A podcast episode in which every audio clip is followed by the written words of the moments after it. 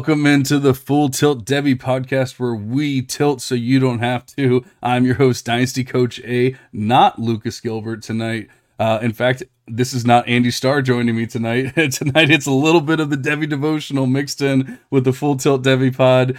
We have Aaron Wilcox at Aaron Wilcox 86. Uh, normally my co-host on the Devy devotional joining us tonight. Andy couldn't make it. Lucas isn't feeling great but we still wanted to talk to you guys about some freshmen, the incoming recruits for this uh, for this off season, and we're pretty excited to do it. Uh, and honestly, I, I wouldn't want to bring anyone else on other than Aaron because I mean, even going back as far as when we started the Devy devotional a few years ago, he was the one that you know was always all about the freshmen, all about the recruits, you know, diving deep into names that I'd never heard of, and so yeah, I love picking his brains about it. But first, let's find out how Aaron is doing. How you doing there, buddy? I'm doing well. Thanks for having me on. Always pleasure to be on the Full Tilt Devy podcast. And you know, maybe not the full crew here tonight, but we are going to do. Um, well, we're going to have fun. We're going to have a great conversation here about some incoming freshmen. That's for sure. Absolutely. Toronto Dave is in the chat, of course. It is party time. What's up, Dave? But like I said, we're here to talk about the freshman recruits. Uh, that has not been my strong suit in the past. Uh, and this year, I decided that is going to change. And I I wasn't sure exactly how it was going to change. I wasn't sure uh, what I was going to do. I just knew that I was going to figure out a way to at least have an idea of who these these players are. Um, at least know their names. You know, at the very least. Well uh, you know, I, I, did a lot of research last offseason. I've talked about it on both pods, and you know, and honestly, I wanted to utilize that research looking into basically you know who hits in the NFL. So you know for Devy purposes, that's obviously extremely important. You know what freshman recruits hit in the NFL, and obviously you know we can you can go read those articles. We can dive into all that uh, research later on. But like quick snick, uh, snippets of it is basically you want to look at you know SEC players. You want to focus on running backs for you know for the most part, and uh, you'd never ever want to uh, draft tight ends. Essentially, like the, those are like the the minor things. Wide receivers are okay. Uh, you know, QBs are okay, but really you want to focus on the running backs. But uh, so I wanted to, to utilize that research and then go see if I can figure out a way to you know, you know make my own freshman rankings. And so that's what I did. And the thing is, I'm a stat based guy. I, I, I look up metrics. I do all that kind of stuff.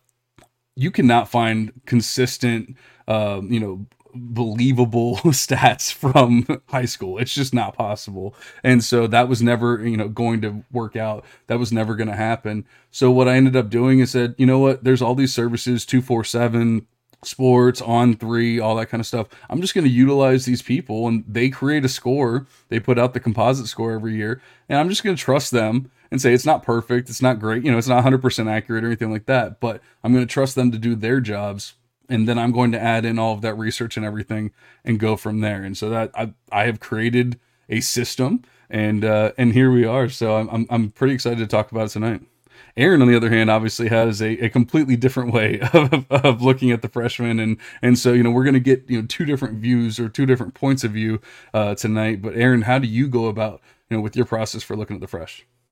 Yeah, and I think that, like you said, you'll get into your process a little bit, but I, I think in some ways very similar. I kind of start off with some of the same things that you're looking at. I don't necessarily have the objective, quantifiable um, maybe ratings for like an SEC team and and how that would compare to you know maybe like a G5 or you know maybe one of the Big 12 or whatever types of teams. But I do look at for sure the landing spot as a small part of that. And and recruit ranking, of course, I mean that has some correlation for sure with these players' talents. But we just know that the recruiting services are never perfect. So at the end of the day, we want to make sure that are they missing somebody? Are they too slow or too fast to react? Um, are they kind of still? I think that this year they've been pretty reactive because when I was talking about some of these freshmen the other week with John. It's like some of these guys they had fallen within the last month, like pretty significantly. They hadn't really done anything to like, I guess, it's not like they suddenly got injured or, or they are suddenly bad, but it's just that the recruit services, they're just a little delayed in their reaction sometimes. So I think that now that they're finally caught up, we can kind of put a little bit more stock into those ratings. Um, but understand that those ones um, th- there's a lot more to these players. So landing spot matters. The um, production like john said it's really hard to always find that but when you're able to kind of dig into some of these players it's always interesting to see what you find because when we're evaluating devy players we want good producers, right? At the end of the day, we want guys who have been able to put out a really good product that we think will translate. I try to do the same thing as much as I can on the um, high school side, looking into those guys' production in, in the context of their offenses. Um, the guys at C2C have some interesting metrics that I've been able to look at um, to also help with that evaluation. And then, for example, at the running back position, I really value those athletic scores. So the 100 meter dash times, the on the field miles miles per hour scores. You want above 20, that's for sure. And of course, the size, right? The size, height, all, all those things, they matter. So I kind of take into account all those different factors. And then basically, it's like the guys who really check a lot of those boxes and are exciting um, definitely make their way up into those upper tiers for me. And I'm just kind of differentiating then if I have them ranked maybe similarly as players, well, then there's the landing spot. Then there's the SEC versus, you know, a little bit lower level um, team or something like that. That can make a little bit of a, a difference, a tier break, if you will, uh, between these guys. Yeah, and it was really interesting uh, for me just talking to you and you know trying to hone in my process is you know like you were saying how like the the scores the recruit grades change you know over time. And i guess i didn't realize how often or or how much it can change. And because you know you're sitting there going well why do you have this guy ahead of this guy? Because you know I'm, just the way that you're doing things i would assume that this guy would be higher. And they're like well no because the recruit grade's actually higher on this guy. And like, oh well that wasn't the case two weeks ago three weeks ago or whatever. So um it, you know it's really interesting. I guess i think i believe they're done now with the actual changes. Like they have a final score in, so it shouldn't be changing anymore, or at least not too much uh, from here. But uh, you know that was just interesting. You know, like really the first time that I've dove into these freshmen that you know I didn't really realize that it changed that much. Obviously, I know like year to year it changes, but I didn't even realize within like a few weeks it can change and all that. And we have uh, Mile High Luke is in the chat. He said, "What's up, fellows? Love off season football talk. Of course, I mean that's what we're all about. We never stop.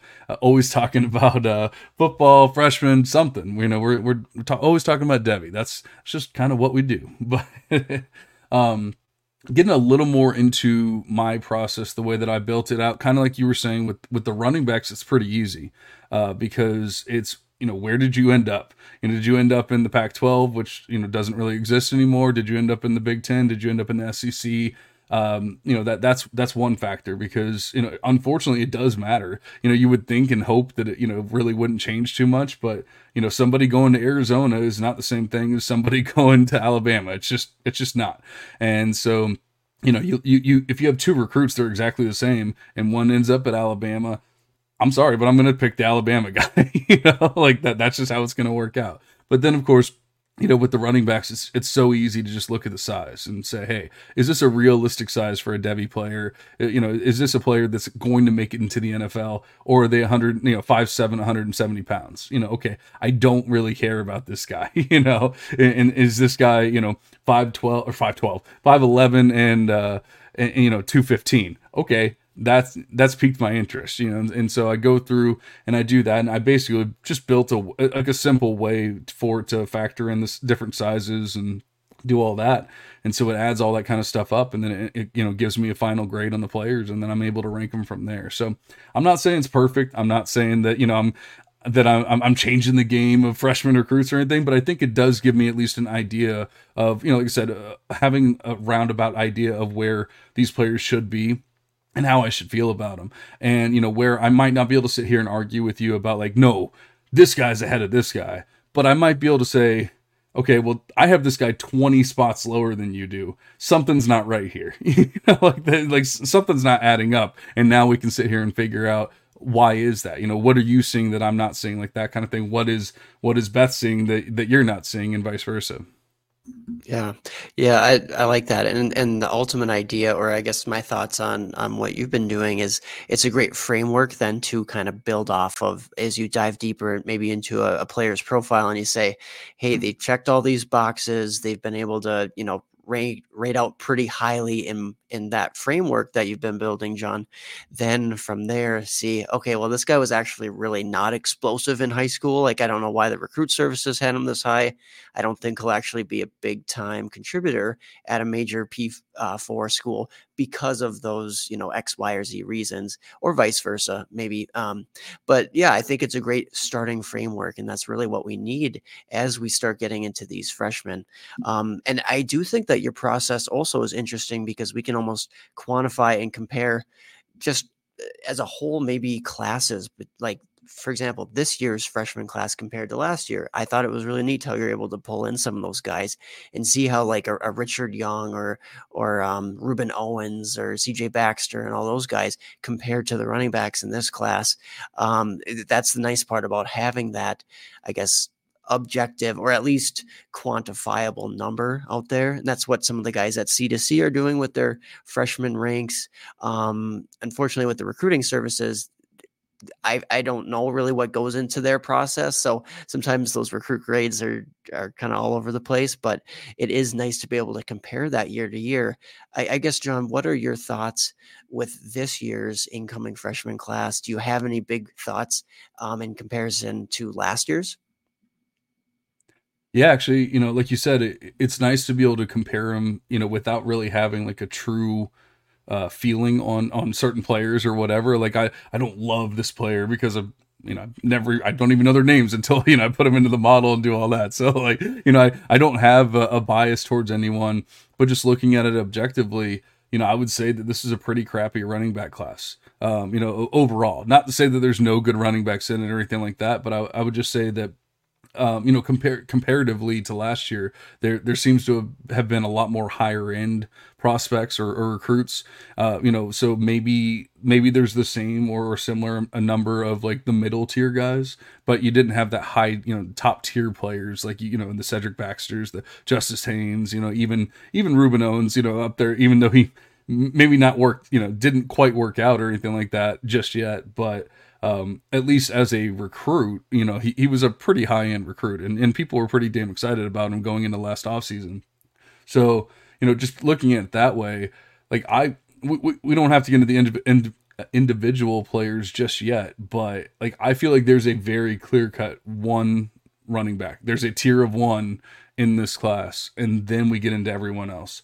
Um, I don't know if you agree with that, but you know that's just the way that I'm seeing. That's the way that that uh, Fresh Beth, as I'm calling her, is is seeing it, and you know, but uh, in the inverse, it's a pretty damn good wide receiver class, you know, and, and probably even better than last year. Uh, you know, maybe even one of the better ones in the past few years. Because I mean, you have you have multiple players that you know people are calling like generational and all that kind of stuff, which we you know we laugh at and, and we know it's hilarious, but you know, it just shows you that they're that that good of a prospect, and you know, like that we should be pretty damn excited about them. So, uh, you know, the running back class not so great, wide receivers pretty damn good. you know, I've quite a few in my top 12 players i would say you know the majority of them are wide receivers you know for this class and and you know that's probably pretty common but you know i would say there's normally more running backs are you kind of getting the same vibe there Yeah, I, I am getting the same vibe from this class. And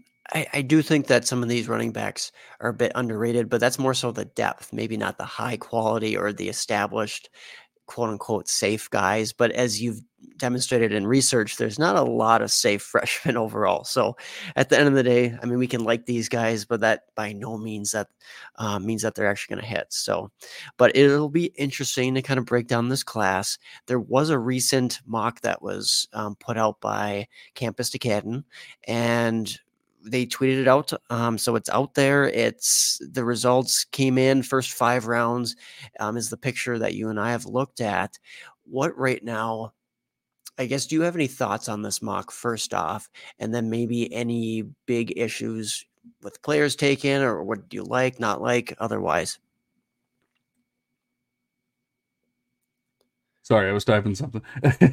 I uh yeah, you know, just looking through the mock, and you know, once again, I'm not trying to act like I'm the the end all be all now, just because I you know created some system or anything like that. So I, I don't want to act like I know better than anyone else. But you know, I, I do think there were some surprises um, here, and the the first one was uh, you know, it, it it the uh, the first QB off the board was DJ Lagway, for, you know, for Florida, and I think that's kind of a surprise. I I don't think that that would be the consensus, you know, for for most people, and um and honestly, I'm a Florida Gator fan. I, you know, have been for years, basically my whole life, and I would be scared of any quarterback going to Florida because when was the last time we had a good quarterback? like so, uh, you know, I want to believe in DJ Lagway, but man, it's just hard to get past that like, that feeling like we'll never actually have another good quarterback ever again.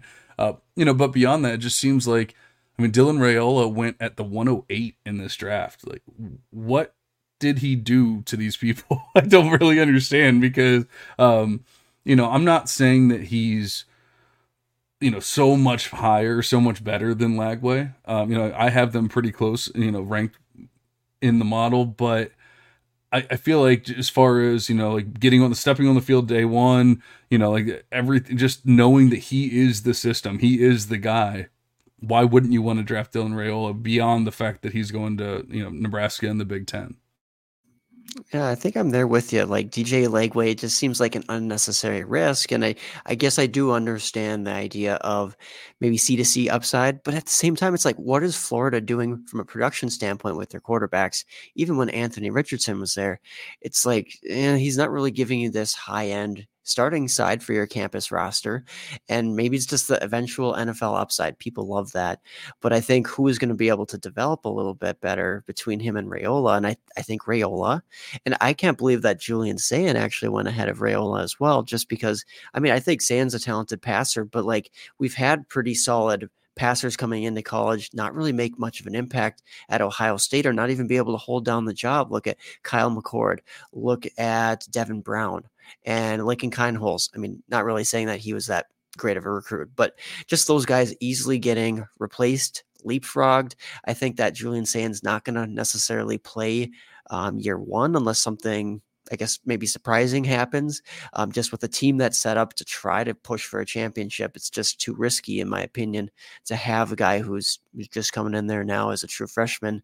Um, but at the end of the day, Dylan Raiola, QB one for myself, it sounds like it's that way for you. So I think that's a steal if you can get him in the mid um, mid to late first area in your in your supplemental drafts. I don't think he's going to fall that far typically, but um, that was an interesting interesting selection. And I think one other thought from looking at this first five rounds of this mock is that similar to a point I already made is that the running back class kind of meh. You don't see a lot of running backs going off early. You start seeing a bunch in the second round.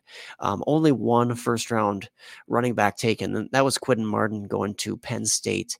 And I think going back down to even the fifth round, you can still find some kind of solid guys like Kedren Young, um, Notre Dame back, didn't even go to the late fifth. Jordan Lyle, talented. I think he's, I'll have to double check, RB1 for one of the recruiting services. And if Jordan Lyle ends up being a little bit bigger than like he's 190 in a lot of places I've seen, if he ends up being more like 200, that is such a steal there at the very end of the fifth. So I, I do think that there's a little bit of depth um, to these running backs. It just depends how your draft's going to play out, though, ultimately. Yeah, and with Lyle, I actually have him listed as 180 just because that's what 247 has him listed at. And so hopefully we'll get some clarity on that in the spring, spring practices and weigh-ins and all that kind of stuff. Um, but you know, for now, I'm just trying to stay as consistent as possible. So I'm just sticking with using 247's um, weights and heights and weights for everyone. Uh, that way, at least I'm getting it from the same source and all that kind of stuff. Not saying it's right or wrong, um, but yeah, the, the Kedren Young going in the fifth round is seems egregious. I don't I don't know the disdain for Notre Dame running backs. I, I don't I don't quite get it because uh, if anything, we've seen them actually be pretty damn good recently. But um, I wanted to go. I wanted to actually jump back up to the first round, and I don't mean to harp on the the QBs, but sell me on Walker White in the first because I don't get it. I don't I I know that people seem to be getting pretty excited about him. I understand that they have two high end recruits going there uh, as far as wide receivers and and you know like there's reasons to be excited about Auburn, but a true freshman QBs generally don't start week one or even year one. And and b you know we talked about my sleeper prospect. You know i'm not saying that he that he's uh that he's definitely guaranteed the job or anything like that but i actually don't hate hank brown all that much and um obviously Payton Thorne's still there as well. So I mean, like there's there's definitely no guarantee that it's just going to be Walker White. E- even going into next year, um, if anything, I would say that Hank Brown at least has the leg up right now. You know, that's not a guarantee. Like they're both kind of like middling prospects or or you know whatever you want to call them. So I'm not. I don't really have a great feel for like one over the other, but that's another reason why I'm not taking Walker White in the first. And that's fair. I mean, to want to hold off a little bit longer on Walker White, since this draft was exclusively freshmen, I guess I, I can understand it saying that there's there's a fair probability that Walker White is just not going to end up being good.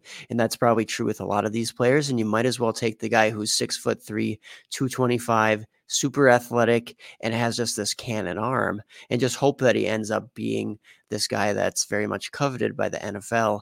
And uh, there is some opportunity just because there's not an established stud starter ahead of him. Like there's you know some promise there but i would say that walker white as as a higher four star recruit as high as what qb4 in some services like there there's a lot of tools there for him to potentially even get on the field uh, year one at some point.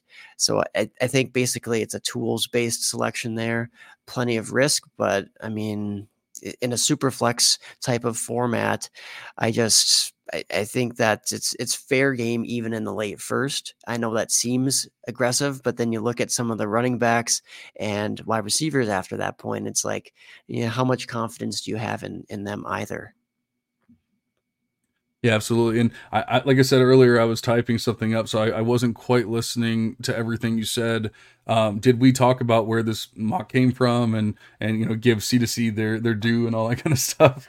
yeah, yeah, absolutely. And I mean, C2C puts out a lot of different mocks, so this one could be much different than some of the subsequent ones that are coming out here. But this freshman only supplemental um, Superflex mock is is something that at least gives us a snapshot of what some of the people who are really into drafting in these types of leagues are thinking at this time of the year.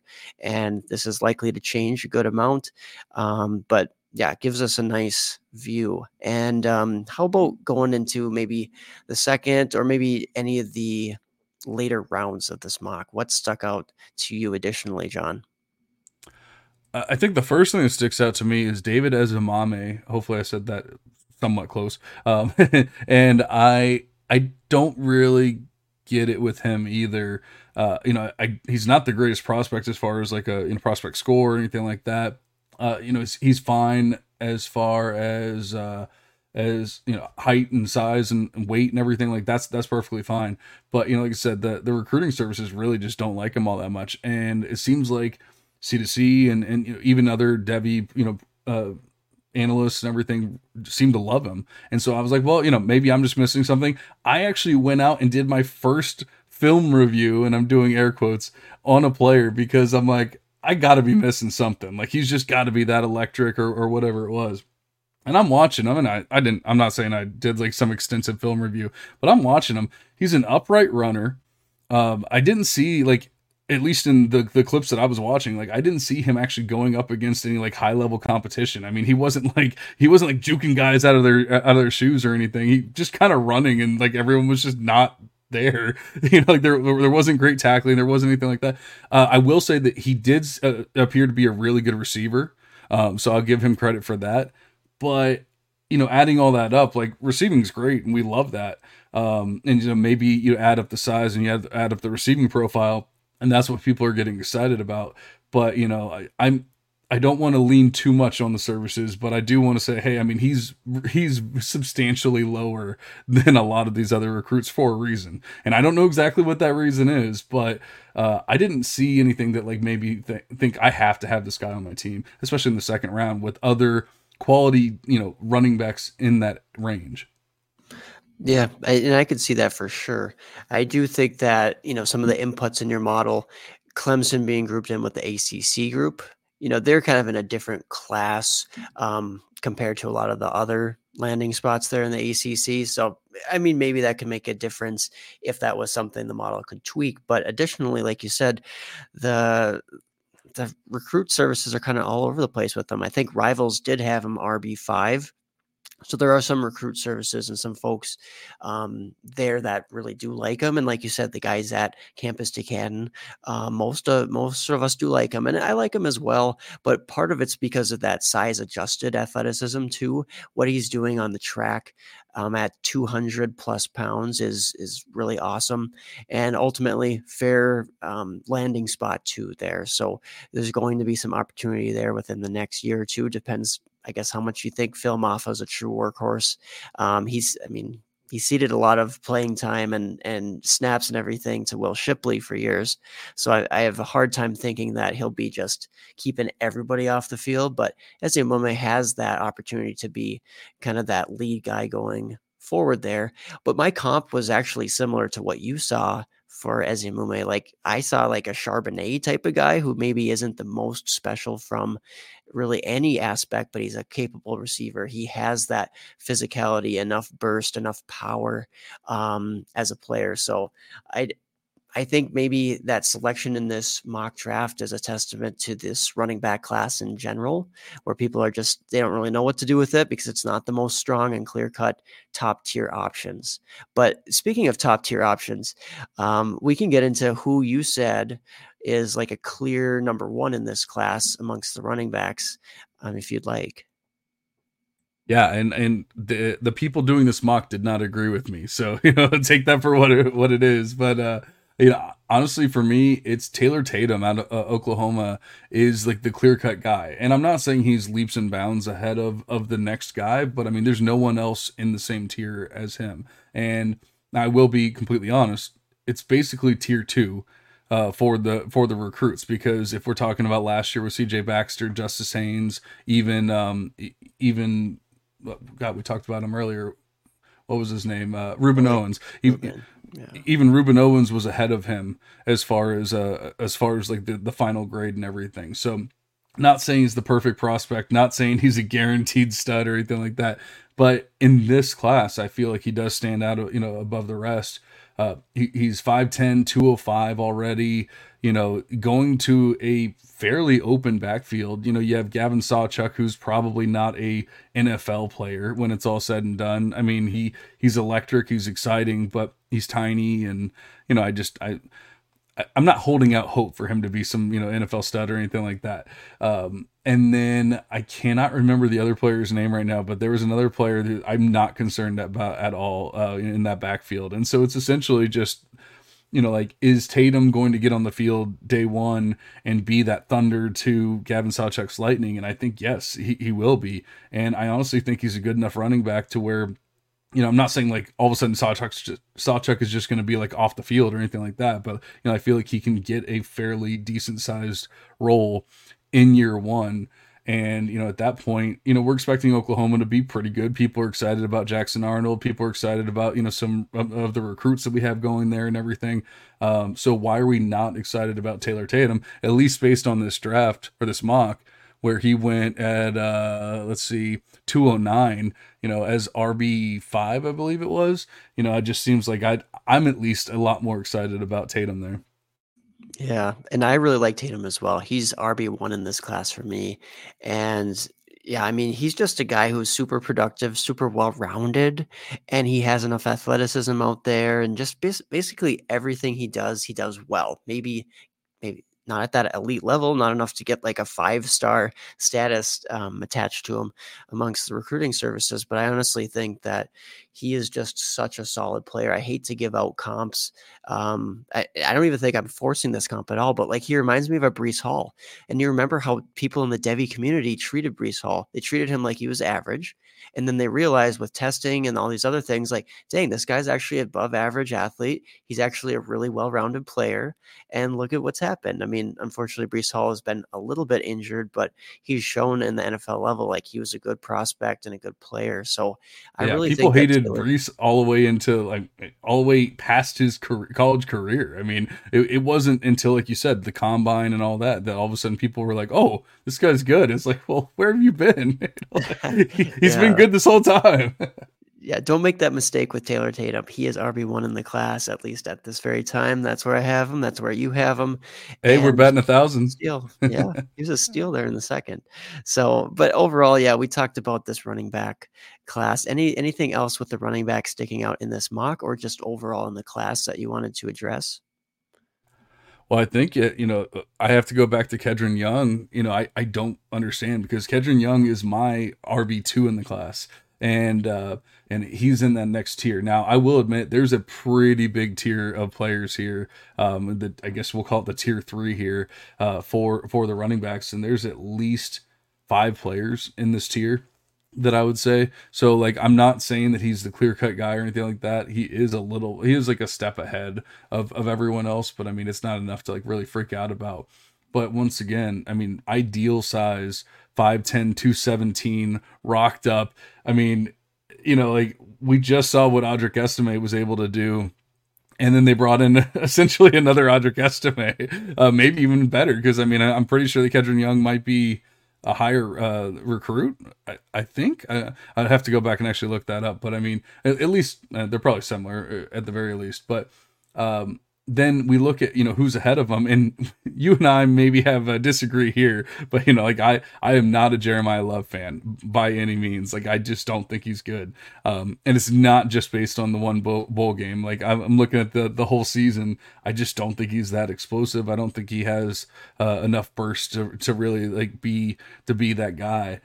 And you know people talk about like Audric Estime not having burst but you look at the difference in the in, in, the years. And i know it's difficult comparing freshmen to juniors and all that kind of stuff. So i'm not i'm not saying it's 100% like just over for for love but you just don't see the excitement. You don't see you know in, in the numbers. You don't see the same the, same thing and people are like oh Audric Estime isn't even isn't even that explosive well if he's not explosive then what the hell is Jeremiyah Love and then um and then what's the other guy's name Price I, I can't think of his first name but uh, you know, Price is actually pretty exciting, but once again, he's a smaller guy, so like not somebody that I think is going to hold, uh, you know, Kedrick Young off the field. And they just had Estime for the past couple of years. I mean, you can see like that they kind of have like a type here. So I don't understand why. I mean, I'm I'm fine if people are like, no, he's my RB four, he's my RB five, whatever. That's fine. Having him at 509 in this mock, that's where I'm like, whoa, whoa, whoa what's going on here?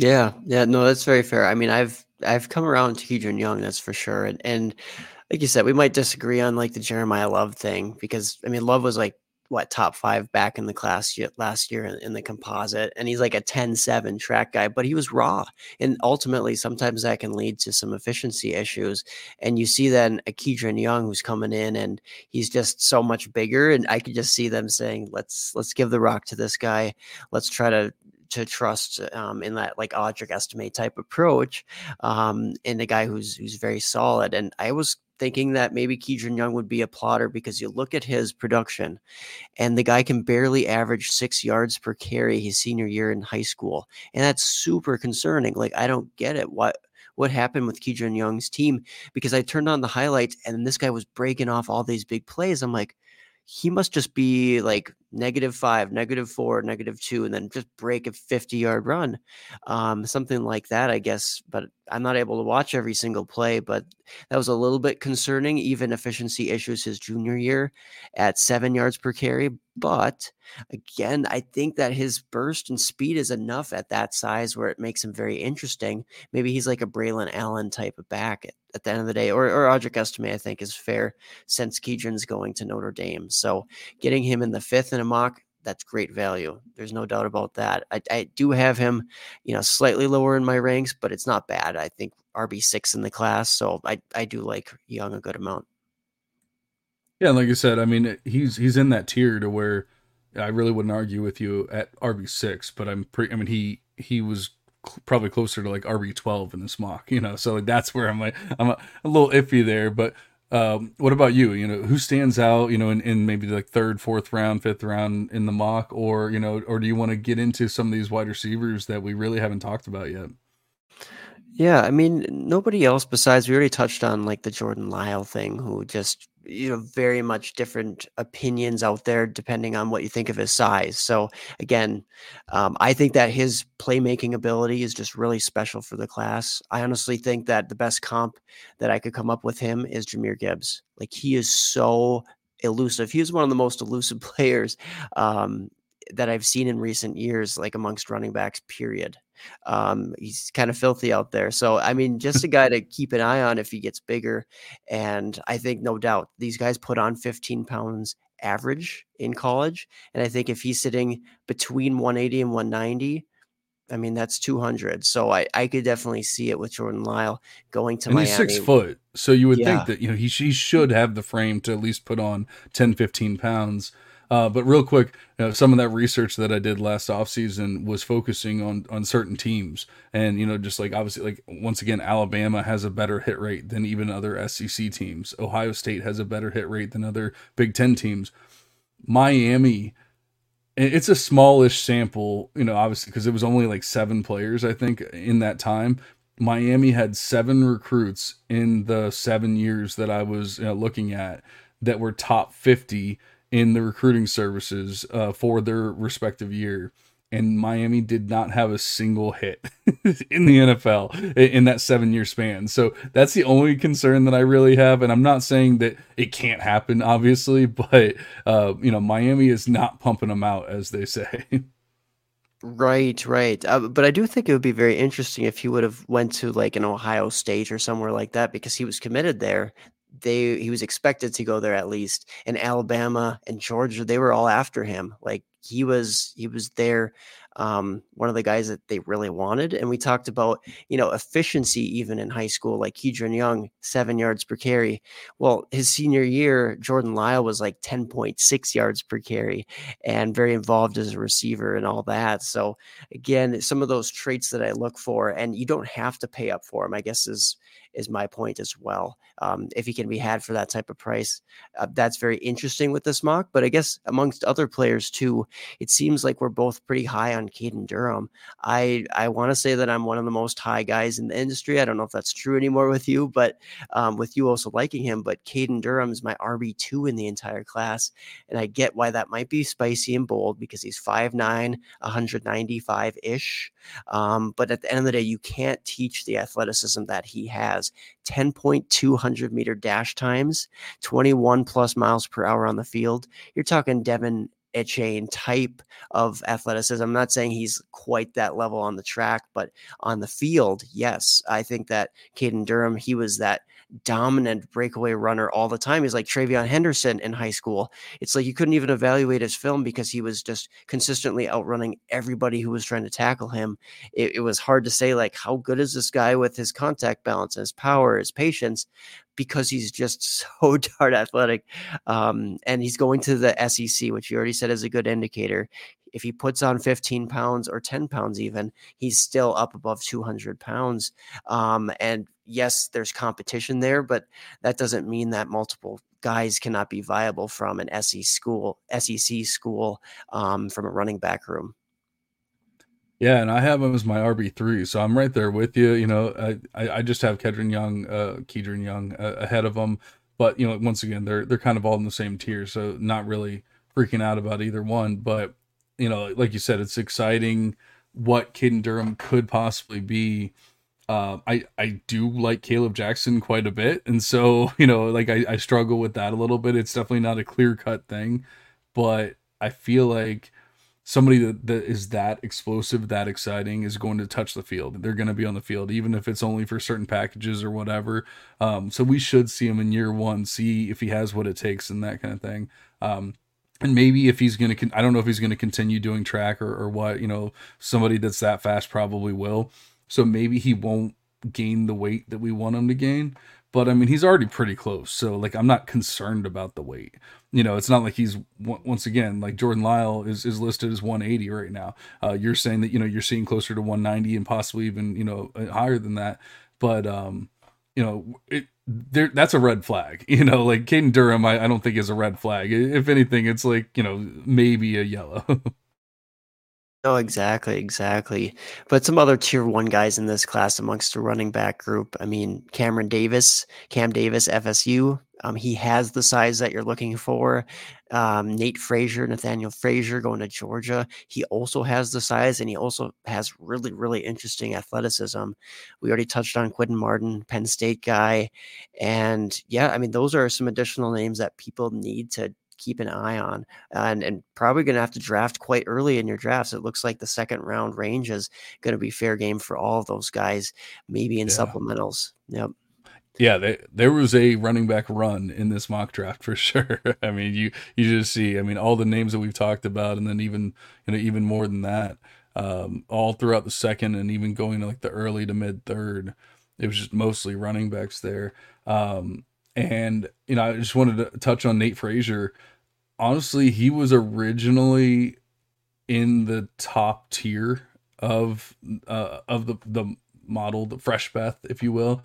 And you know, he's actually the second highest graded player by the composite score, uh, be, behind Taylor Tatum, and then it's Nate Frazier, I believe, is the next player. Yeah, so uh, almost a 0.98 there, like a 0.978, which is pretty damn high and you know really it's just georgia you know like there's so many mouths to feed there. There's so many high end you know players. And so it's like what are the odds beyond injury which we don't ever want to bet on even though georgia does have quite a history right now but um, beyond injury like what are the odds of him actually touching the field in year one?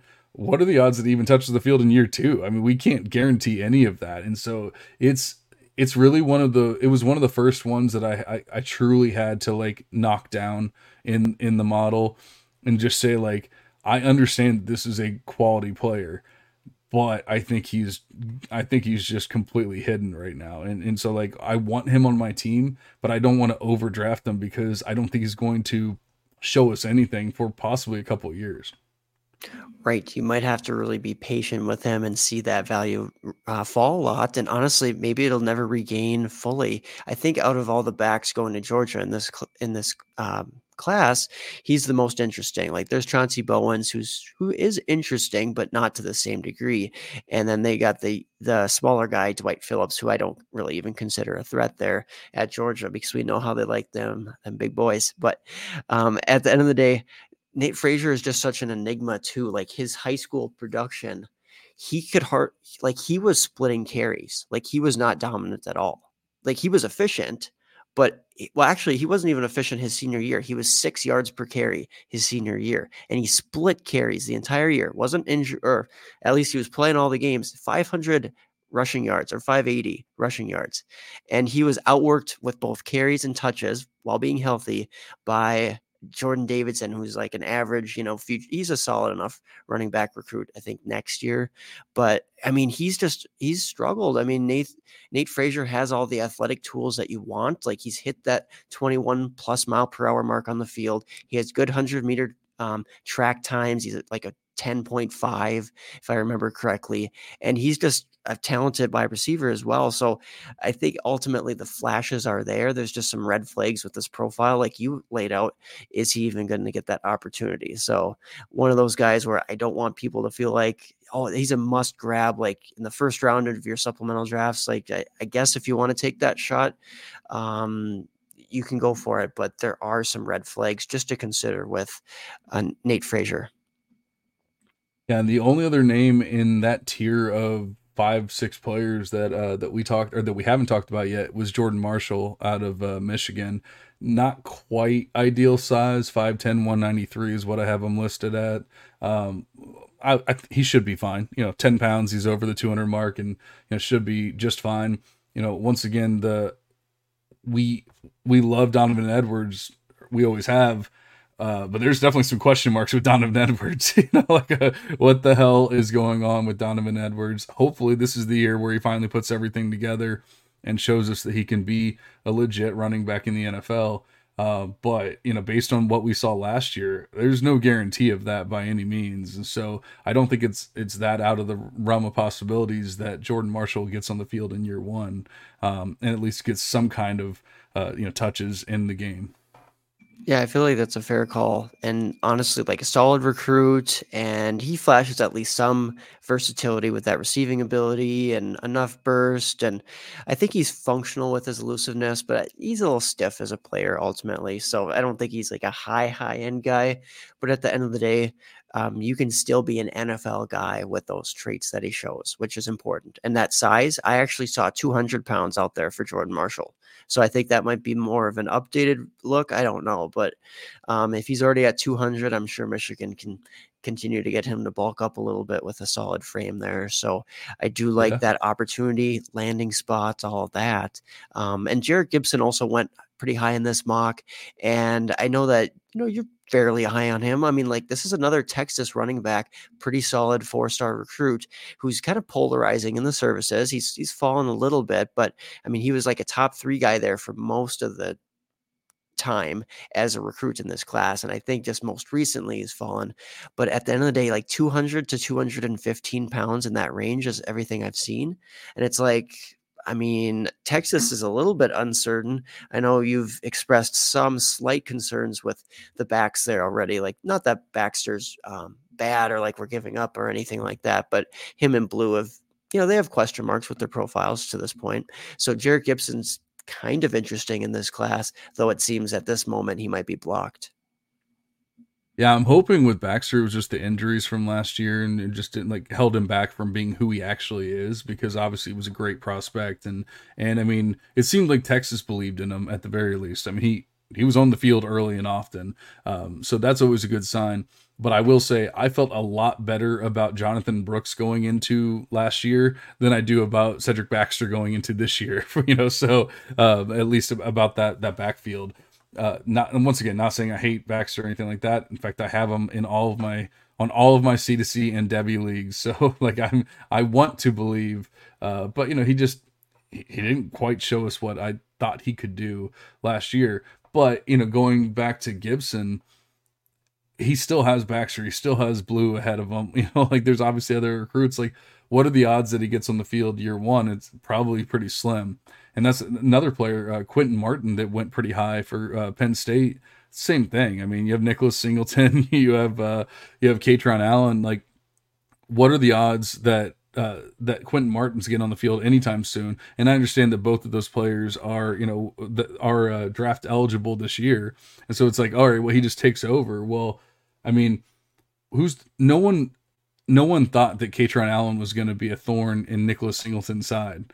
You know, so who's to say that we don't have some kind of issue? You know, same thing. If if Penn State doesn't want to have that workhorse back, you know, then maybe maybe that's something we need to be worried about. And so I, it's not that I'm not saying that Quinton Martin isn't a, a great player because I he, he has size, he has the pedigree, he has basically everything you would want. Uh, but I am a little concerned that he's not going to see the field year one. I would say almost a guarantee he's not going to see the field year one. And then even then, do we can we say he's going to be a workhorse back after that. I don't know that we can truly say that. Yeah, yeah, those are fair concerns. I mean, I do think that both those guys are going to get there weight wise, so they could be workhorses in my opinion. But at the end of the day, you do have to wait. But thankfully for running backs, there is not that RB or like wide receiver um, threshold like like wide receivers have to hit that year one zero mark basically. Um, with running backs, yeah, we can sometimes see these guys really um, excel and succeed, even if they don't get much run um, initially in a crowded situation, especially, right? But I think yeah. one last sleeper at the running back position, somebody who was not selected in this draft that both you and I like, is Peyton Lewis. Tennessee running back. And I mean, this guy was recruited by all the top schools like Bama, Florida, Penn State, uh, Miami. So, like, at least some pretty good schools there. And at the end of the day, he's a good producer, he's a good athlete. Um, I just think that you know, the competition there, you know, it's fair at Tennessee. I know Sampson's there and we got Cam Seldon. So I get it, but at the same time, I think Peyton Lewis is good enough to, at some point here within the next year or two, break out onto the field. There, um, he just has a very interesting profile. Yeah, and Tennessee's shown the uh, sh- shown that they actually want to have as many running backs on the field at you know at once as possible. You know, they had four running backs touch the ball last year.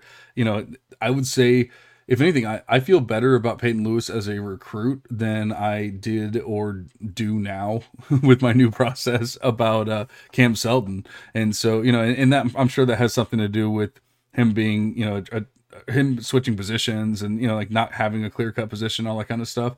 But Cam Seldon didn't do anything last year to make me believe that he's a stud. Uh, so, I mean, he really has to do, he, he has to be a different player this year.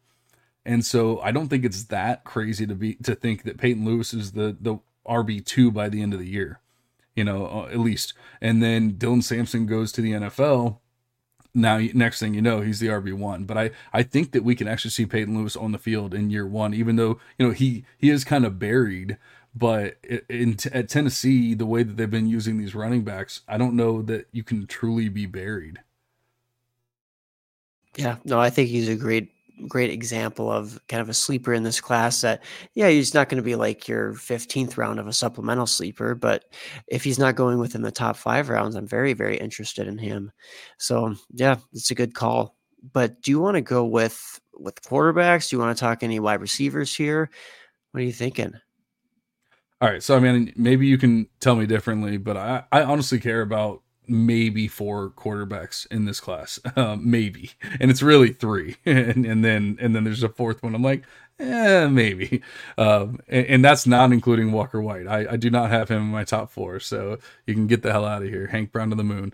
But um, but yeah, I, we talked about it earlier. I said that this is one of like one of the best wide receiver classes that we've seen, and we've gone 52 minutes and we have not talked about a single wide receiver hardly. So, I mean, it, it's it's great. You know, we buried the lead. We, you know, we really gave people that cliffhanger, made them wait until the end of the show uh, before you know they, we get to the the really good stuff. And also, like you know, like we said, we we showed the depth of the running back class, and so like that was while it might not have that top top end talent, there's quite a few running backs that we're still excited about. We're still happy uh, to, to be drafting here pretty soon. But man, you want to talk about getting excited. I'm excited about these wide receivers. So screw the quarterbacks. Let's talk wide receivers. And uh, we'll go ahead and start with, with mine. And this is, I mean, slightly controversial, but not really. But I'm starting off with Ryan Williams as my as my top tier guy. You know, use utilizing the research. You know, it's Alabama, SEC school, obviously. Alabama's even better. And I didn't even I didn't even really give Bama the boost that technically they deserve with all of the the recruits that they've put into the NFL and then had succeed. I didn't even quite give them that boost. I kept them as just a normal SEC school. So like whatever grade SEC got is what they got. So it wasn't like I was just like boosting Williams because of that. But I mean, high end, the top tier uh composite score player going to Bama. Yeah, you know we don't love Jalen Milroe, but he's he's okay. Like he can get the ball into the into his hands, and there's not that much competition. There's not that much proven competition there. You know, if if anything, you have Jalen Hale. And and really, you know, n- not too much else. And and Jalen Hale's not a proven player by any means. I, I think I think he ran 25 routes last year, if I remember correctly. So I I really think that Ryan Williams can come out and succeed day one. Where with uh, you know with with Jeremiah Smith, who's a lot of people's uh, wide receiver one in the class, you cannot say that. You cannot guarantee that Smith is getting on the field day one. Uh, we've seen that happen, unfortunately, at Ohio State over and over again. These top tier guys, you know, five star recruits just never even see the field. And I'm not even talking, I'm talking day, you know, year two, year three sometimes, and, you know, just like barely even get onto the field. I don't, I think that Jeremiah Smith is special enough to where that's not truly going to be a problem. But we both love Emeka Egbuka. I, I, th- I still believe that as good as Jeremiah Smith is, Emeka Egbuka is going to be the wide receiver one this year. And so, you know, if anything, you're hoping that Jer- Jeremiah Smith is going to get on the field and you know maybe get like three, four hundred yards, something like that, and like that would be like almost ideal for him. And that's not really what I want for my top guy in the class. And so that's why I feel like Ryan Williams can go out and even though Jalen Milroe is an amazing, I, I still think that Ryan Williams can go put out, you know, put up a, a thousand yards and, you know, like what 40 50 receptions whatever 60 receptions a thousand yards and uh, you know a handful of touchdowns and say like he's the real deal Yeah, I, I, like it. And honestly, he's a tier one guy for me, Ryan Williams. So I have no qualms with that. I'm writing him up for actually for the Devy guide at Campus2Canton. Um, the freshman guy is dropping there soon, and I'm sure that they're going to have him extremely high as well because Ryan Williams is a stud, super, super productive. like his his stats are kind of bonkers and just so explosive in high school. And the interesting thing too is that I mean he's reclassified. He is supposed to be finishing out his junior year right now. And I mean, now he's going into college. Like he just skipping his senior year, coming straight to college. I think there's going to be some learning curve physically for him, not speed wise, because he has that elite speed and athleticism.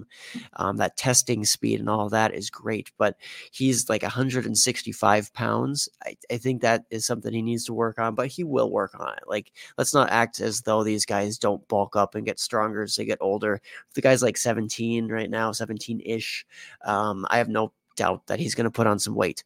So yeah, Ryan Williams, tier one. I, I still have Jeremiah Smith just slightly above because he seems a little bit more safe at this point. I mean, 6'3, 214, number one wide receiver across the board, five star guy, very productive high school player. He's very athletic guy too. One state um state meet in 110 hurdles and 400 meter hurdles and i mean the guy just has kind of all these traits that you that you see in all the comps out there that I could think of are established NFL studs.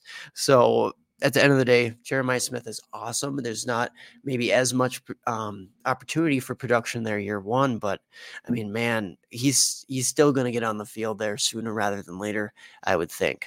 But the one guy that is pretty consensus amongst the industry in tier one, but I don't think you believe should be there is Micah Hudson, Texas Tech wide receiver, and the guy is a five star recruit coming out, and I mean, all the schools were after him, top, top end offers, but he decided to stay home, stayed in Texas. He's a Texas kid.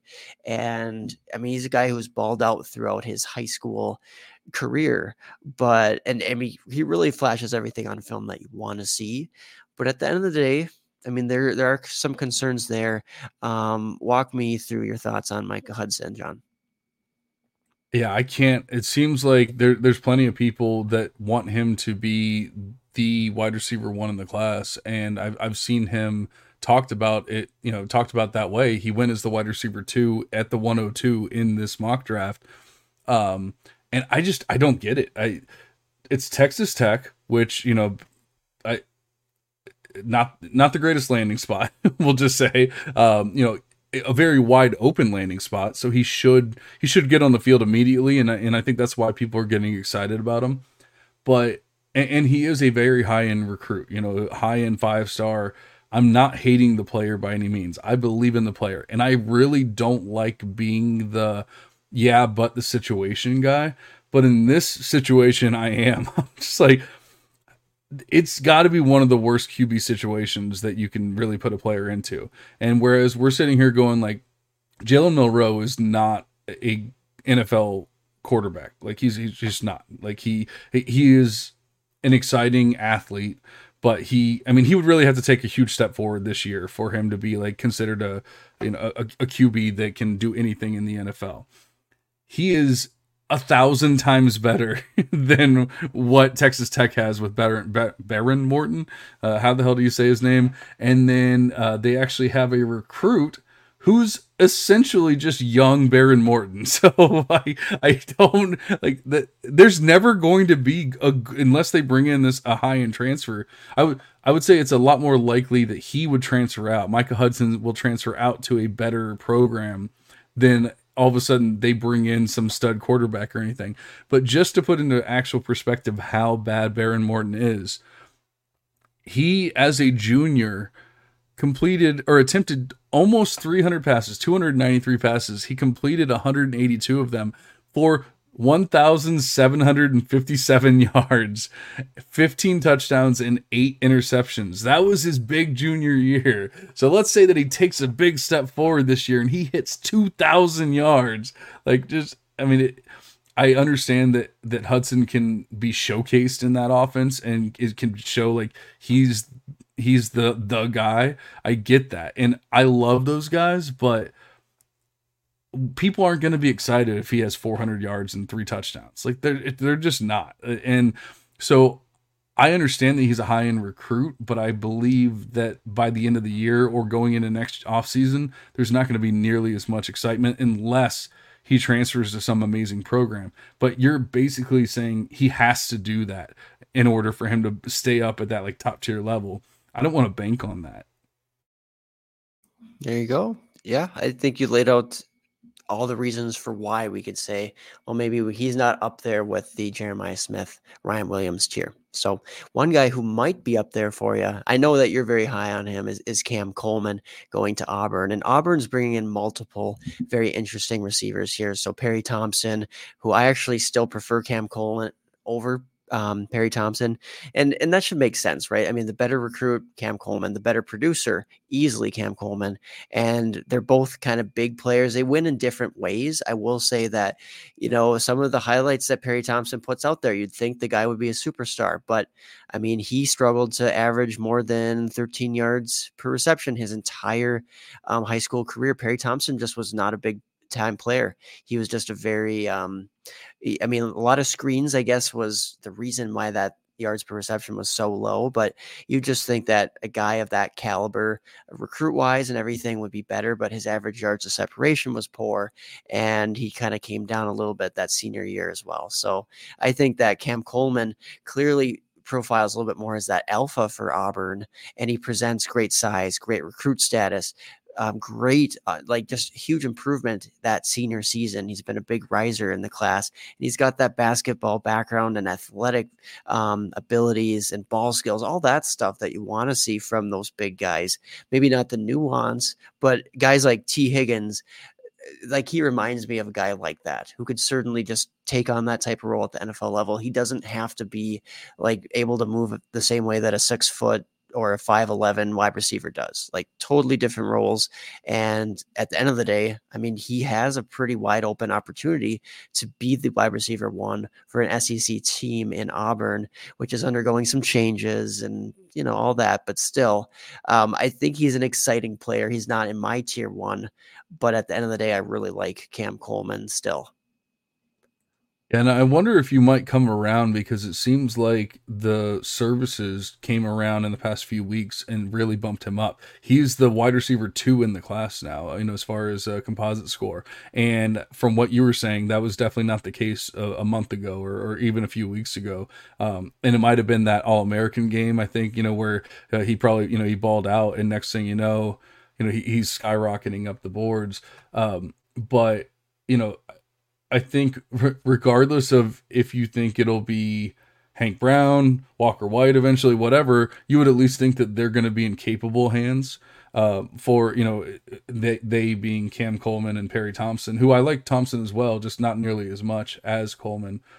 But it just seems like there's not much to hate. There's not much, uh, you know, there's not much as far as competition for getting on the field day one. You don't have to worry about the year one zero or anything like that. Where a lot of these other guys you probably do. And, uh, you know, once again, with Jeremiah Smith, uh, n- not so much with Ryan Williams, but we've seen a lot of the Alabama wide receivers even, you know, falter and, and fail recently, not at the very least, not do anywhere close to what we were expecting from them.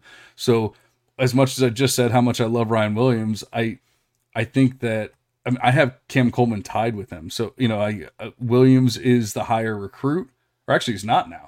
Coleman's the higher recruit. Uh, so you know, it's it's really just Bama versus Auburn is, is really the deciding factor there. And I said I'm always going to go with Bama if there's if there's an option there. Um, but honestly, Coleman might be in the better situation, and so I wouldn't be I would not be that surprised if Coleman has a better year one than Ryan Williams. I'm not saying better career better you know college career or anything like that.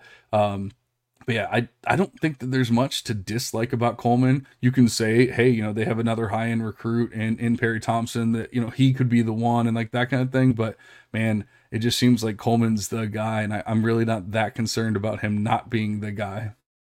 Yeah, I, I do think that the uh, the quarterback and the system like that's going to be an issue at the end of the day. Like it was an issue you were saying with Micah Hudson, Texas Tech.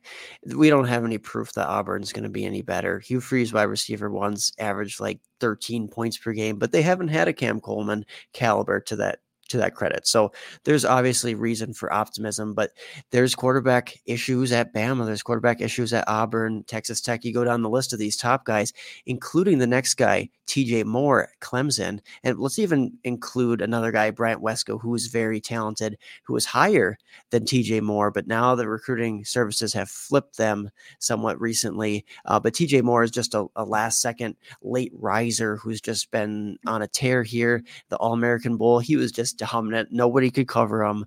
And the guy boasts some pretty good production as well. So, I mean, I really like him. Another situation where it's like, well, the quarterback's not going to elevate him to elite levels right away, but we believe that there's some opportunity for an outside receiver at Clemson. Why not TJ Moore? That's kind of where my thoughts are. He's another six foot three, 195, late rising five star wide receiver. Yeah, and you know he's from Tampa, so I want him to I want him to succeed as, as much as possible. We talked about him on the Devy devotional not too long ago uh, with Josh, and I you know like I, I wanted to be all in, and then it's Clemson, man. Like I, oh, like I don't believe in Cade Klubnik, but he's not terrible. you know, like, he's not he's not Behren Morton. you know, like he's he's not that. So uh, and, and there's really not much as far as uh, once again competition to where I'm overly concerned about uh, TJ Moore stepping on the field day one or anything like that. So uh, yeah, I, I, love Moore. He is a, a, he is a little bit lower than that than that top tier guys. Um, I have him directly behind, but uh, technically a tier below Micah Hudson. Um, but I don't know like I don't see anything changing with Klubnik. You know, like I feel like they're just gonna they have to like at this point they kind of have to like just write it out with Klubnik. Um, I don't know that that Clemson's bringing in any like high end recruits or anything like that. I'm looking at the QBs and I can tell you they they didn't do it this year. Maybe they'll do it next year. Uh, so yeah, I I don't know. I, I worry about like the high end outcome for TJ Moore and Bryant Wesco, but you know, like, I, I believe in their talent, at least uh, Moore's, and I I would still you know I still have him as my wide receiver six, so uh, I'm still pretty excited about him. Yeah, yeah, there's a lot to be excited about for sure with his his player profile and his skills and all of that stuff. And who knows what Clemson's going to look like quarterback wise and maybe one year from now too. But um, other guys who went in this mock here in in the very early rounds, I mean, we kind of went over all the guys who were already drafted in the first. Besides, at the very tail end, there's Mylan Graham, Mike Matthews who slid in, and let's even talk about like uh, JoJo Trader and maybe we don't need to talk about Drelon Miller because I know that you're at this point not a, not a fan, and I think it's too early for him ultimately. Like he's a fun player, but the situation's not going to allow for him to succeed. But um, some of the other guys that went there at the end of the first, like Mike Matthews, JoJo Trader, um, which and Mylan Graham, like I, I have those guys actually ranked very similarly and kind of in that you hmm. know another tier down from most of the guys we just talked about um, but i mean Eh, they're all very interesting. I like Mike Matthews' athletic abilities, that's for sure. He still needs to develop, but he's in a good spot for early production and just big time production in general at Tennessee.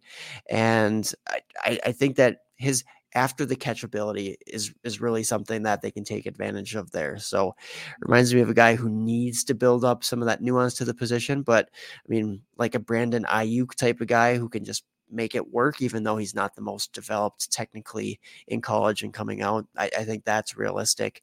Or, um, yeah, probably not like Luther Burden necessarily. Let, let's not go there, right? Let's not ruin Mike Matthews for you there, John. But uh, please don't. but you like him, right? yeah, actually, I mean, I end up being higher on him than probably most people because uh, I actually have him as my wide receiver, wide receiver four in the class, technically a tier of his own. And you know, it's it's just looking it's looking at everything. I mean, a he's he's barely graded below TJ Moore in, in, in the composite score.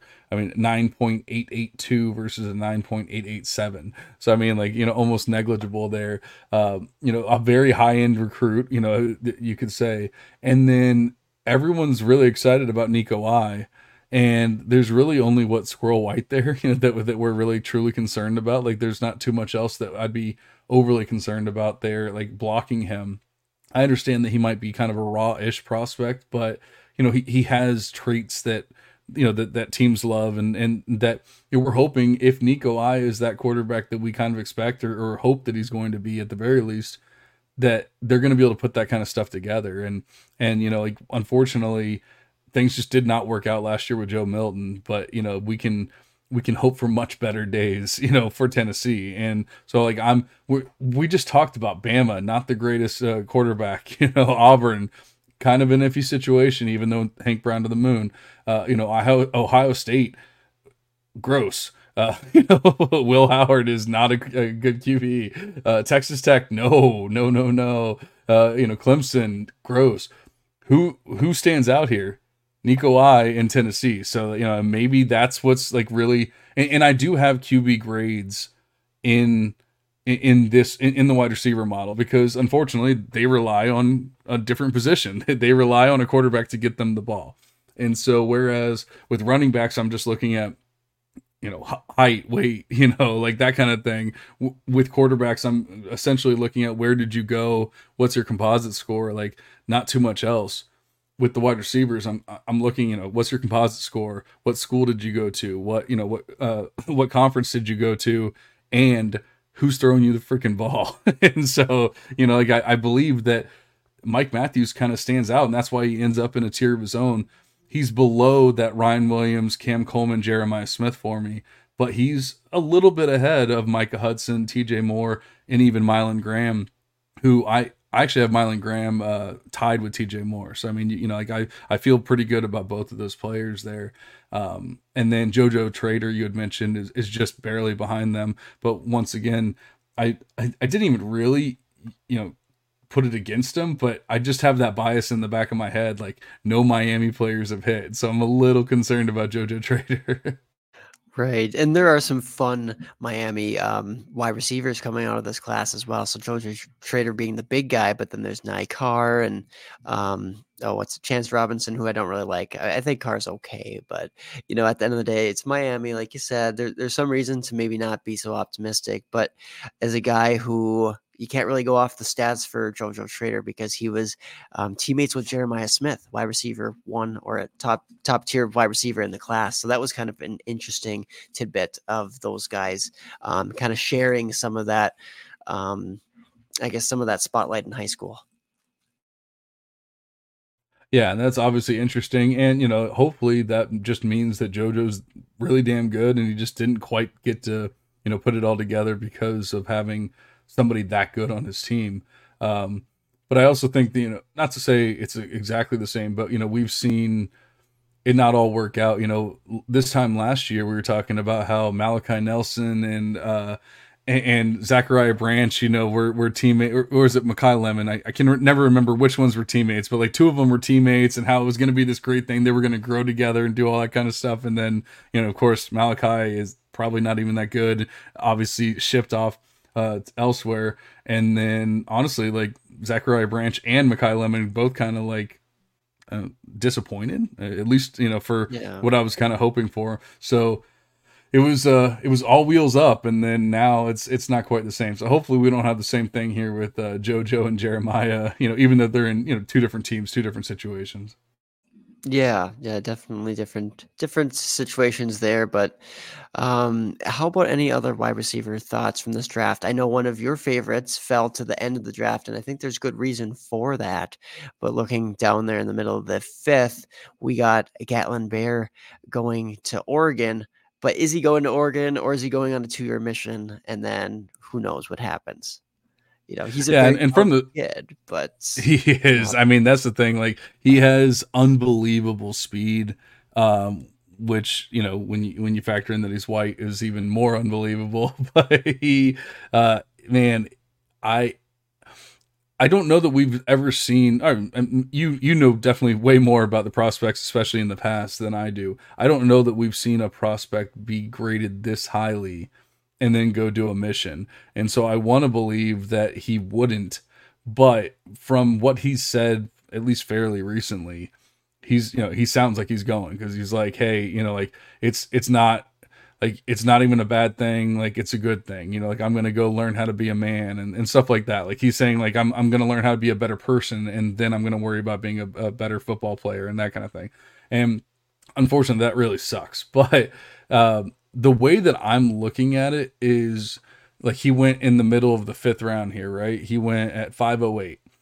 And the way that I'm looking at it is I don't know exactly what the sweet spot is as far as drafting him is, but it's kind of like if you traded your 508 this year for the 2027 or 2026 uh you know first round pick you know like that kind of thing so you're basically trading for a future first with uh with that. And i mean i guess obviously there's the concerns that he might fall off after two years and that of, i'm not worried about the age. Like that like that's not going to be a problem. We've seen plenty of older players go into the nfl and be just fine. So the age isn't going to be a problem being two years older. It's going to be did he stop training? Did he you know focus on other things beyond that? That's going to be the concern. But the way that i'm thinking about it at least right now is you're getting a first round who who should be a first round pick in a supplemental freshman draft whatever in the fifth round. And so i'm kind of looking at it as like you know you're, you're making that trade like a, a, a fifth round pick now for a future first like that kind of deal. Maybe that's just me being optimistic but man like i want to believe that he can come back and just be that damn good. Because what's going to happen? He's coming back to dante moore and well maybe yeah probably. Because uh, i mean dante moore is pro- is not going to see the field until next year. There's obviously the chance that he could just be a one and done kind of deal but there's probably a better chance that he plays two years and then goes on to the nfl so he should be coming back to dante moore being his quarterback you know, at least having, we know obviously the Lanning system and all that kind of stuff. We're, we're, excited about that. We're excited about Oregon. So everything's great. There's a reason why they, they recruited him where they did and how they did. And he could have gone to so many other schools, but they, they recruited him to Oregon. So it's a very difficult situation. Um, I, I, he probably should go in the fifth round, something around there. You know, like I, it, it's really tough to say exactly where he should should go, but uh, he's basically just going to sit there and rot on your roster. But maybe one day he'll be a pretty exciting guy. Yeah, yeah, I do agree that he'll probably just sit there and at the end of the day, you'll probably be able to buy lower on him, you know, maybe next year or the year after. Or if if he decides to just forego the mission for some reason, push it back, or I don't know what would happen there, um, then just trade for him then if you really like him.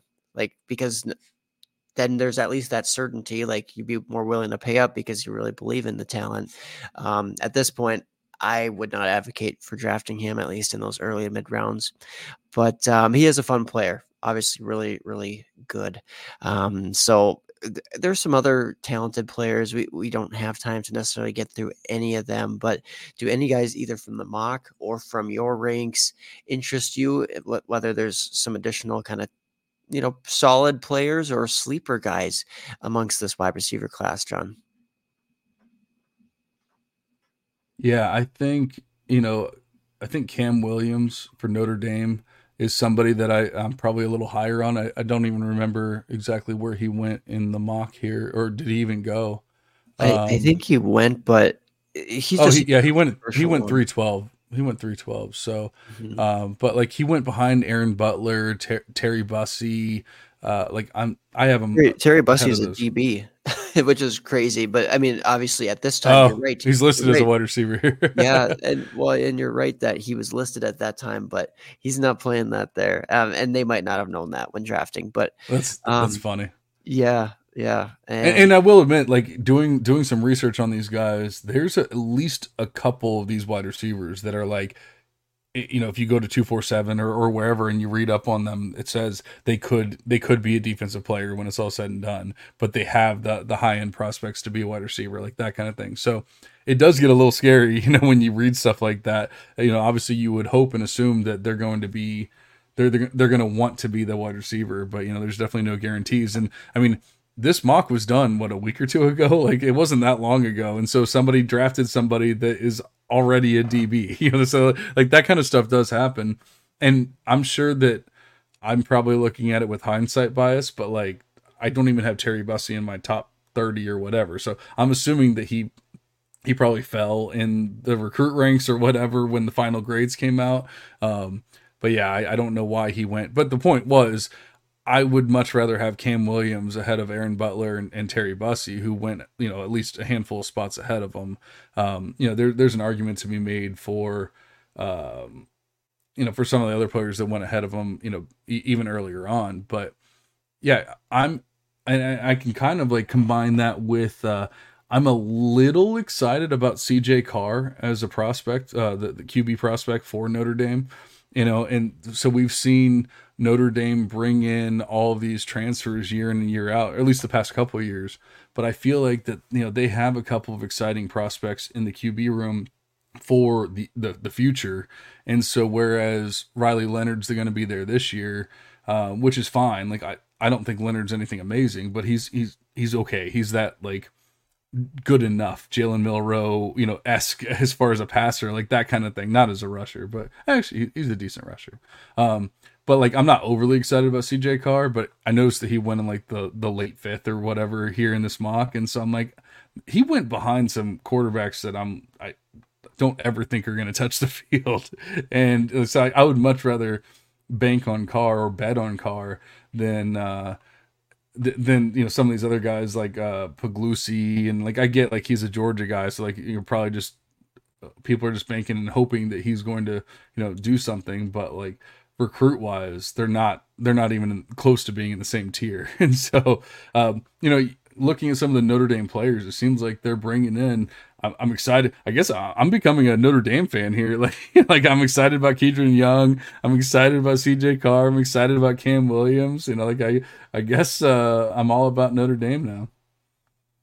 Yeah, and and Cam is one that I've been just so torn on in this process because you hear guys um, well, just on the the podcast I was listening to to, to today, I want to say one of the C to C pods, and I think Austin was saying that like he wouldn't draft him at all. Like he would just completely just never draft Cam Williams at all at any ADP. I think mm. was the conversation there, and I I'm definitely in between there. Like I don't think I have him as highly as you, but he's just very raw. But at the end of the day, if you can just hone in a little bit of that raw talent that he has, the athleticism, because like he's such a big play threat, which is going to be fun to see if he can just put that together.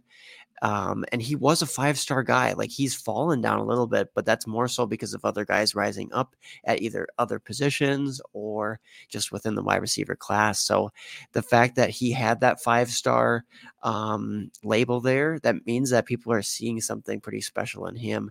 And I was on the Devy Digest recently, and Andy Fam really liked um, him as well. And I think the comp that we discussed was like a Christian Watson, just style wise. So that just gives people a picture of maybe how they play. Maybe not exactly as a prospect because much different career paths here. But at the end of the day, there was some interesting things that Cam Williams did in high school, carving out a really pretty high yards per team pass attempt and in yards share. So he was kind of dominating as far as um, taking big shares in high school too. So, yeah, I, I, don't think that's a bad shot out there amongst. I mean, that's a guy that a lot of people are going to be split on. So you could find him falling to the fifth, sixth, seventh round, even in some of these supplementals. I would think, depending on your league mates and you know who's listening to what sources. Yeah, I like it. And honestly, the only other player that we haven't truly touched on is uh Nitarien Tuggle out of Georgia uh, that like I kind of have in that same tier with Cam Williams. So I just figured like beyond that, not that it's a huge tier break, but like everyone below that, I kind of feel like I'm not nearly as excited about anymore, you know. Um, but uh, you know, maybe you throw them in in like their later rounds, your your you know your twelfth rounds and fourteenth rounds of your supplementals or, or whatever. But I'm not because it's it's a lot of guys. Even though like there's great schools. I mean, I'm looking down the list here, and, and we got uh, Missouri, Bama, Oregon, LSU, Texas, Oregon, Georgia, Nebraska, Florida. Like these are all exciting schools, but a lot of those guys are just going to be buried. And so you know, it's like you know, you start talking about year one zeros and all that kind of stuff, and you know, it's just it's hard to get overly excited about those prospects. But with Tuggle, you know, we uh, obviously, I, I, love me some London Humphreys. Uh, you know, Dominic Lovett is still there. They brought in Ben Yurosek, which is, uh, you know is, is probably going to be the starting tight end or or the number one tight end, I would assume. Uh, so I don't know that Tuggle is like guaranteed to to see the field in year one, but you know we would also assume that uh, that Lovett will be either in the NFL or just retired or whatever you want to call it at that point next year, and uh, and you know, and then it, you know could be like a a, a Tuggle and, and Humphrey show, like that kind of thing at, at that point. So I don't hate him here in the mid rounds. I think he's my wide receiver 13 in, in the class. You know, so I, I definitely don't hate at least mentioning him here. I actually think that he might be my wide receiver 13 as well. so that's kind of funny. That. But yeah, Fresh right? for the win. Uh, good chemistry here. So, I mean, he just blew up his senior year too, which was fun to see. And I did move him up a fair amount because his junior year was like, yeah, it's okay. He was explosive and whatnot. But then senior year, I mean, he went for 1449 1,449 receiving yards. Um, that that was pretty awesome to see, and he just kind of continued to develop a little bit. Like, I mean, he's still kind of raw, and I share that same concern with you. Like, I don't really know exactly where to put him, just due to the fact that he has a high risk of being that year one zero, and even if he doesn't, if he hits that any of those thresholds and technically breaks it, it's still probably not going to be like a huge year one. So I, I want to say you could buy him for cheaper next year if you really like the player now. Um, but you never know what's going to, what opportunity is going to afford itself and injuries and other things like that. He has the talent as a high four star recruit. So Nitarien Tuggle is, is a good call. I still like Jeremiah McClellan a, a fair amount. He got bumped down, I feel like, because he um, flipped from Ohio State to Oregon. So he was, you know, ranked even higher. That's for sure. He was a like, you know, borderline type of five star guy. And McClellan fell just a little bit. But Oregon, I mean, there's some opportunity there for him to be like that third, fourth type of guy. And I mean, I, I think he's fallen because he didn't I don't believe he had the best senior year, but like his his uh, sophomore production was just awesome off the charts, um, or at least very very good from what I can remember. And I think he's just a solid player all around. I'm not saying he's a elite guy by any means, though. But Jeremiah McClellan still uh, he's not a sleeper in the class by any means because a lot of people know the name, but um, still somebody that I wouldn't mind getting if he if he falls in the draft a little bit. Yeah, and I have Jeremiah in the tier below uh Nitarien. So, you know, like basically right below him, not not a huge tier drop or anything like that.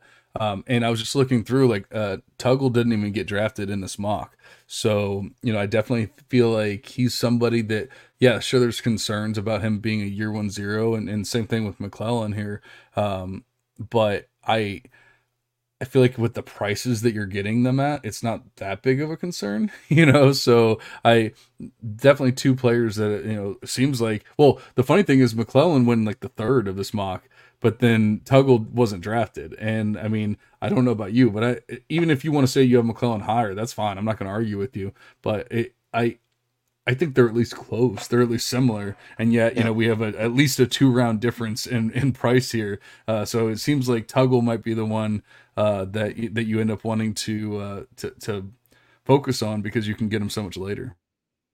Right, right. He is the cheaper, more savvy option there. Um, one option that I just I won't be taking at all. So, um, you know, similar to like the Cam Williams thing. Like some people won't be taking him. I won't be taking Ryan Wingo Texas wide receiver. Uh, I mean, at, at least at any of these prices that I've been seeing out there, he is just. Unfortunately, the guy's kind of a fraud. Um, it, that, that's the reality of it. He's. I, I know the C 2 C um, crew really does not believe in him either, but the guy is like a much worse version of like Luther Burden. Like I really think that he's not even a wide receiver at Is all. Is that even possible? He's yeah. the, what what the the Devy wide receiver two right now, Luther Burden, or I mean depends, right? But ADP, I want to say he is. Uh, but no, I mean just the the average yards of separation so poor. The target share number is so poor for Ryan Wingo. The guy yard per yard per reception, I want to say is like 12 for his senior year. His rushing, so he's supposed to be this like guy who can get involved in the rushing game. It's like six yards per carry. It's just, it's not matching up. Like, I get the athleticism, like he's a 10 5 guy and he's kind of built and rocked up, and a lot of you know high end teams were interested in him. So I get why he was a five star at one point and he's fallen a bit. Samuel. Yeah, right, right. People think he's gonna be like that. I really don't see anything that gave me confidence in him, confidence even in his hands. Like he just doesn't have a lot to boast other than just raw athleticism at this point. And how likely is it for him to get on the field at Texas with all the proven guys or at least talent that they have there? Um, I just I'm not seeing it with Ryan Wingo. Yeah, and honestly, that's probably the first like true discrepancy that we have here uh, between you know what, how you're feeling and how Freshbeth is feeling, and it's not that Wingo is extremely high, but you know I, I but I have him here at uh, wide receiver eight, and that's actually with giving him a discount because I I manually lowered his grade because of all of the talent ahead of him. So I'm I'm sitting there going like you know like you said, what are the odds that he even truly gets on the field year one and like that kind of thing. So I I did the same thing I did with all the other players that I felt the same way about, and I lowered them down.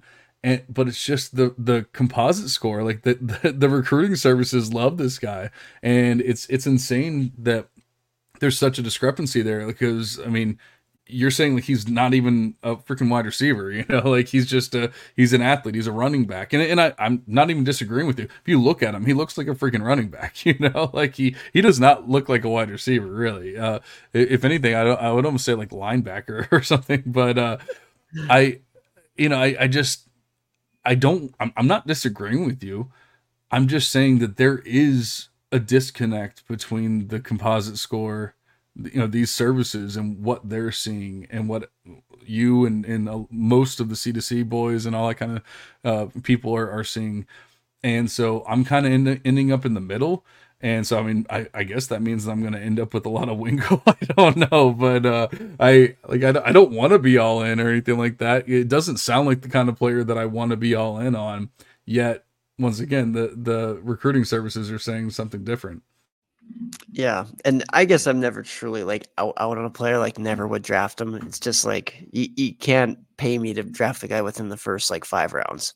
That's that's just where I'm at with it right now. But and he's it's not even that he's a running back, but it's just like you would think that a guy with that athleticism would just be able to break out more big plays, and he's just not nuanced this point. So um, maybe he can learn behind those guys at Texas. I guess that's the hope there.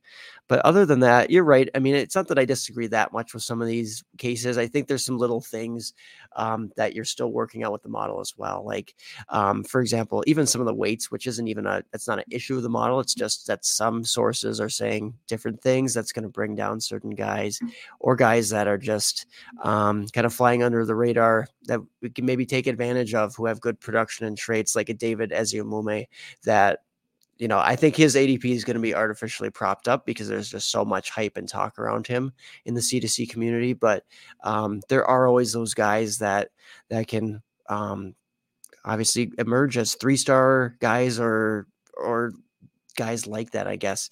Um, so it's important to um, dive deep and hopefully we've given you some names that are you know maybe more mid-tier guys but not ones that are getting a lot of hype or love and that weren't even drafted in this uh, mock exercise yeah, and my first film review of a player with uh, Eziomume, I'm not going to I'm not going to say the normal stuff like hip fluidity and all that kind of stuff. I'm going to say he runs like he has a stick up his butt and I don't like it.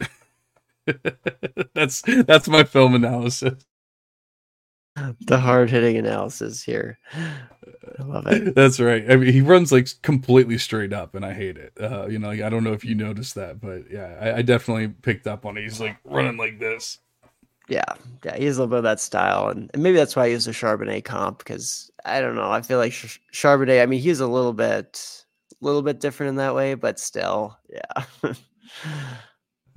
All right. Well, we we did a solid hour and a half here on the freshman. Uh, it it's I don't know about you guys. It might it's probably not nearly as exciting for you, but I'm pretty damn excited that I was able to actually like sit here and have a conversation about the freshman, hold my own against a uh, against an expert here in in Aaron. Uh, we really only had the one the one true discrepancy with uh, Wingo. I mean, other than that, there wasn't too much. And, and the the one running back discrepancy that we really had was more of a weight issue. And once we figure out that weight, then it, it probably won't even be nearly as as big of a difference as you know you might think. So uh, it was yeah, I'm excited. I I love. I, I already built I already put all these players into my ranks. Like I'm updated, baby. Like I'm I'm feeling good. I'm excited. I'm ready for the off season. I updated my Devy ranks. I updated my freshman ranks. Like I am feeling damn good. I think that Aaron is doing the same thing here at least very soon. Although I did look at your ranks and you did not have freshmen at least on the site yet. No, still have been making some changes. Like I said, I, I even hopped on the Devy Digest last week, and that episode will be dropping this weekend or this next Monday um, because I did a couple of different pods, actually, different topics um, with him over there. So check out their work. But since then, my ranks have actually even changed like a fair amount just from conversations with you and just from further research and, and updating all the, like even the recruit service um, changes of those rankings. Like some of the guys moving from five stars to four stars or vice versa. I, I've had to make sure that I've um, got all that stuff down and it's a little bit of a fluid process and it's going to be that way as some of these guys are early enrollees in the spring. You already hear guys like jojo trader turning heads. It's like okay well i guess this guy who has been you know rated pretty highly and you know has all these nice traits i guess there's something there that should make us feel even more confident in him. So um, things continue to change but yes i am getting those things updated um, very soon here that's for sure